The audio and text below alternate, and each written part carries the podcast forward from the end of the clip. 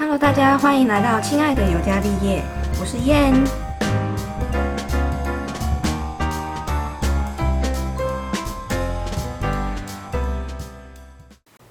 Hello， 今天没什么特别主题，主要是要跟大家闲聊一下。不知道大家上礼拜有没有去抢那个田馥甄的演唱会？告诉大家一个好消息，就是我抢到啦！可是这其实是已经是我第三次抢那个田馥甄的演唱会，那前面两次都是就运气不是很好，就没有抢到。但这一次真的是我有史以来抢最顺的一次。如果有用拓元售票系统的人就知道，就是他在买票的时候，他会跑那个蓝色圈圈。那我大概跑了10秒就票就到手了，所以这一次真的运气超好的。然后以我抢票经验来说，我觉得拓元的那个系统真的也算是蛮不错，而且我蛮喜欢它的系统。然后跟那个 KKTIX 比的话，像 KKTIX 我觉得它有个很不好的点，就是它会帮你选位置，就你可能只能选说你要就是哪一个大区，它分的区块其实蛮大的，然后它会再帮你安排位置。但是那个拓元的话，它就真的就是分得很细，所以你大概你想要哪一区就是哪一区。然后 KKTIX 是一样价钱的话，它就是算一个区，然后它会帮你安排一个位置，然后看你是幸运可以得到哪个位置。所以这样比起来的话，我会比较习惯用拓元的去抢。好啦，总而言之就抢到了，不知道听众们有没有去抢呢？很久没听演唱会了，其实我一开始就觉得演唱会是浪费钱，然后直到我大学同学就是把我拖去听五月天演唱会，我才发现演唱会真的是，我从此之后就迷上演唱会这件事。就是你听 CD 跟现场听那个感觉真的完全不一样。以前我就觉得说你花那么多钱，那你就买一张 CD 你就可以一直听了，但是我自从听过 live 听过现场之后，我就觉得不行，你如果真的很喜欢那个歌手的话，你一定要去听他的现场，因为那个整个感觉整个情绪澎湃的那种感觉都是不一样的。所以从此之后我就是变成一个演唱会咖，我曾经有就是一年可以听大概4-5次演唱会，对，就很扯，然后就是听上瘾这样，就会觉得说，如果是喜欢听他的歌，那我就一定要到现场支持他一下。就是，然后演唱会带给我的回忆都蛮美好的，而且就是我还蛮 enjoy 的，每次听完回来都会有很多不同心得，对啊。然后这次终于疫情隔了那么久，终于就是可以又开始听演唱会，真的蛮感动的，而且就是。现在大家也开始应该有开始去看电影了吧，因为以前看电影其实是算是台北人蛮常做的休闲娱乐。从疫情开始之后，我已经很久没踏进电影院，超怀念电影院的，真的很庆幸啊，台湾守得很好，所以我们才能就是做这些休闲娱乐活动。对，就是一切都是感谢大家互相彼此的这个帮忙，然后守护我们这个家园。好啦，那但是今天主要不是要聊这个啦，然后跟大家聊一个这礼拜工作上有遇到一些事情，然后就是想要跟大家分享一下。我不知道大家那个上班的场所有没有这样的，应该是说是这样的活动，这样的会议，就是我来举例好了，假设说我们是一个集团。好，那集团中有 A、B、C， 就是各种部门嘛。然后就是有些你知道，有些老板就是会自以为说，就是凝聚员工向心力，然后就是会自以为这个世界很美好，然后他的企业里面都是一个幸福和乐的大家庭这样子，然后要营造那种假象，然后就喜欢把大家就是集在一起，然后举办一些活动。我相信是现在如果是身为那个假狼逃楼的人，我应该大家都是啊，蛮多人应该都是这样，应该都蛮想翻白眼的吧。我就不相信有谁会喜欢这样的活动。然后总之，反正就是我们每个月都会办一次这样的集会，然后就是每个部门都到场，上一些很像直销课程，你知道吗？就是一些信心喊话，然后他妈的正能量那种课。其实有一阵子，我不知道大家有没有记得，有一阵子是很流行那个正能量这种东西，就是动不动大家就是很流行说丢一句什么名言佳句，然后在那边鼓励大家这样这种正能量。然后有一阵子啊是蛮流行这样的，又过了一阵子就是开始流行那种负能量，而且我觉得负能量语句其实蛮好笑，它其实不是真的是要带给大家情绪低落，而是那种就是有点像是嘲讽的方式，然后去讲一些负能量的话语这样子。然后那时候就有在反思，我就觉得正能量有时候虽然是一件好事，但是它的能量已经正到他妈的反胃，你知道吗？就是我觉得人生何必如此？因为我觉得你的情绪其实有高就必须要有低，你不可能人都保持着每天都是开开心心，然后和和乐乐的这样子。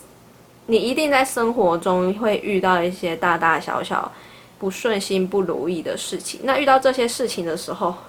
你如果只是一昧的叫自己什么加油一定会撑过去的什么的，我觉得那个其实会让人家崩溃，因为你没有一个出口去宣泄你一些比较负面的能量。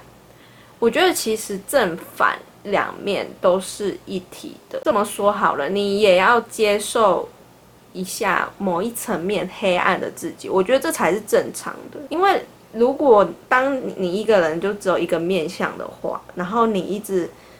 强迫自己去追求那一个面向的话，我觉得反而你会把自己逼到疯掉，因为你没有任何一个宣泄出口。所以对我来说，那个正能量有一阵子我是觉得就是好像被他迷惑住，你知道吗？就是跟风啊，就觉得说对对对，那些就是不能被打败啊，不能放弃啊，然后什么之类的，然后什么一定会过得去啊。但是有时候就是反正经过几年的洗礼之后，就会觉得说其实这些东西在某个层面来说，当你如果低落到一个很极端的时候，你的确是需要一些正能量，我觉得这样才可以把你从深渊拉起来。但是在某一个程度上面，其实你不需要太勉强自己。对，我觉得如果你没有到很 over 的行径或者是一些想法的时候，我觉得你可以适时的让自己放松，然后还有加上我刚刚说的，就是接受黑暗中的自己。大家难免多多少少都会有一种，有时候会比较一些负面想法，或者是一些地狱梗，所谓的下地狱的想法，然后可能有时候想要诅咒别人去死什么之类。每个人都会有黑暗的那一面，那一面或许我们没有要展现给别人看，但是自己，当你跟自己独处的时候，我觉得你可以去接受你那一块，因为那也是你自己的一部分，我觉得这蛮重要的。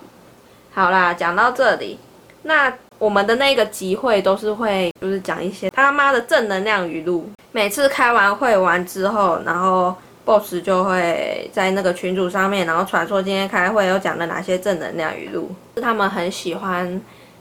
叫一些就是可能他们自己周遭的朋友，然后有一些是比较有头有面的人，然后就是请他们过来讲自己的成功之道，然后跟他的心路历程。重点是我本身是一个蛮喜欢听故事的人，所以这也是为什么我做 podcast 的原因，就是我觉得听故事这件事是一件蛮有趣的事情。对，重点在于说我们在听人家的故事之余，我们的 boss 竟然叫我们要做笔记，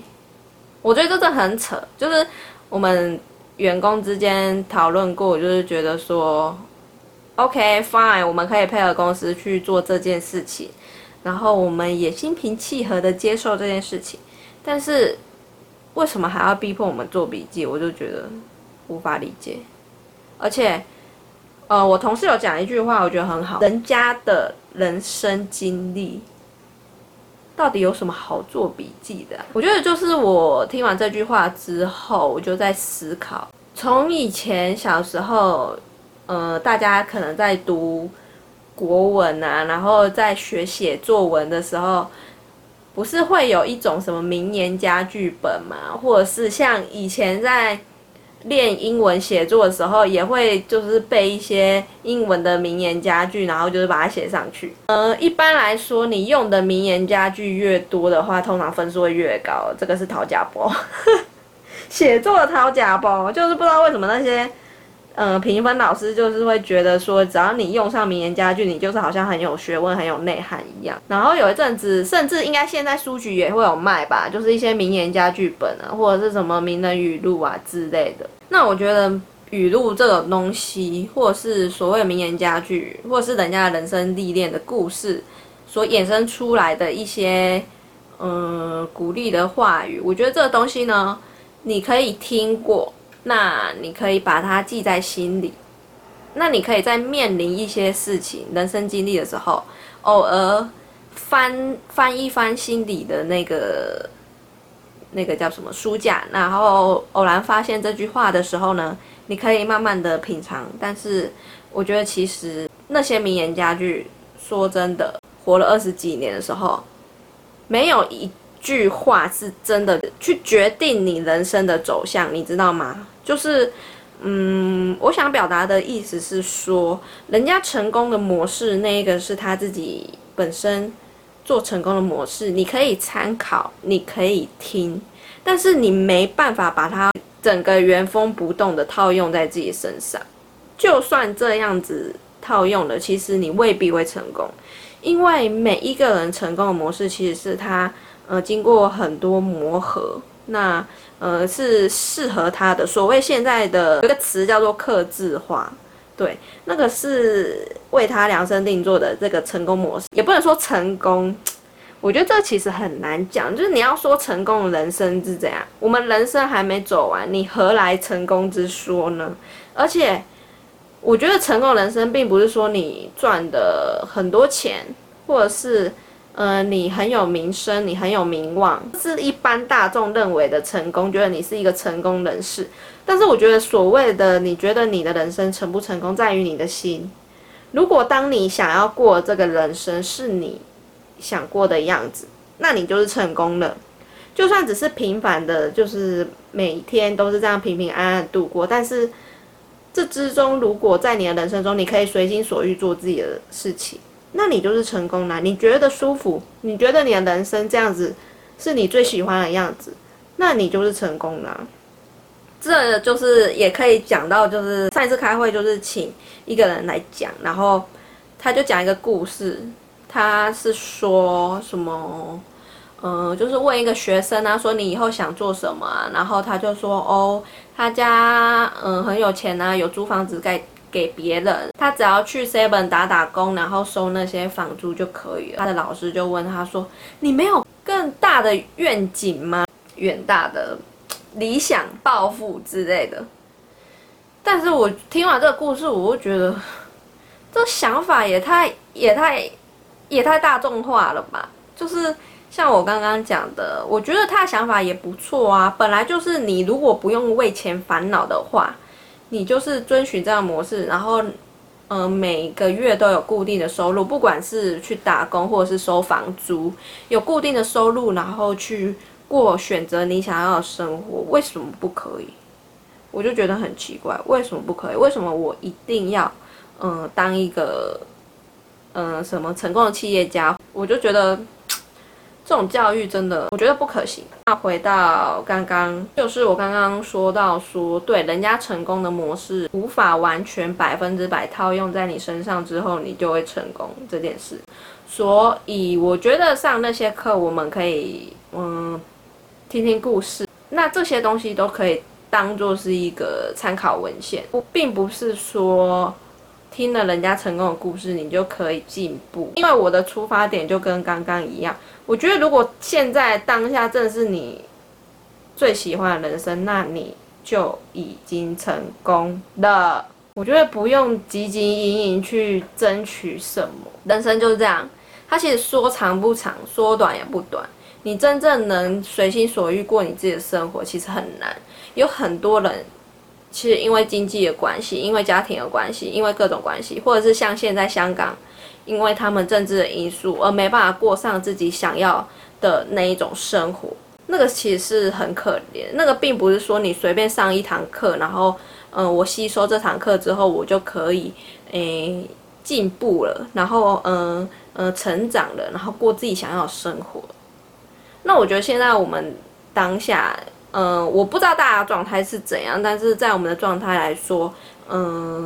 经济过得去，然后开销过得去，平平安安的生活中可以做自己想做的事情，这样不用被束缚，我觉得这个就已经是成功的人生了。对，我想要跟大家讲这个观念，就是以前的教育到现在有一个弊病，你知道吗？但是现在有越来越好了，以前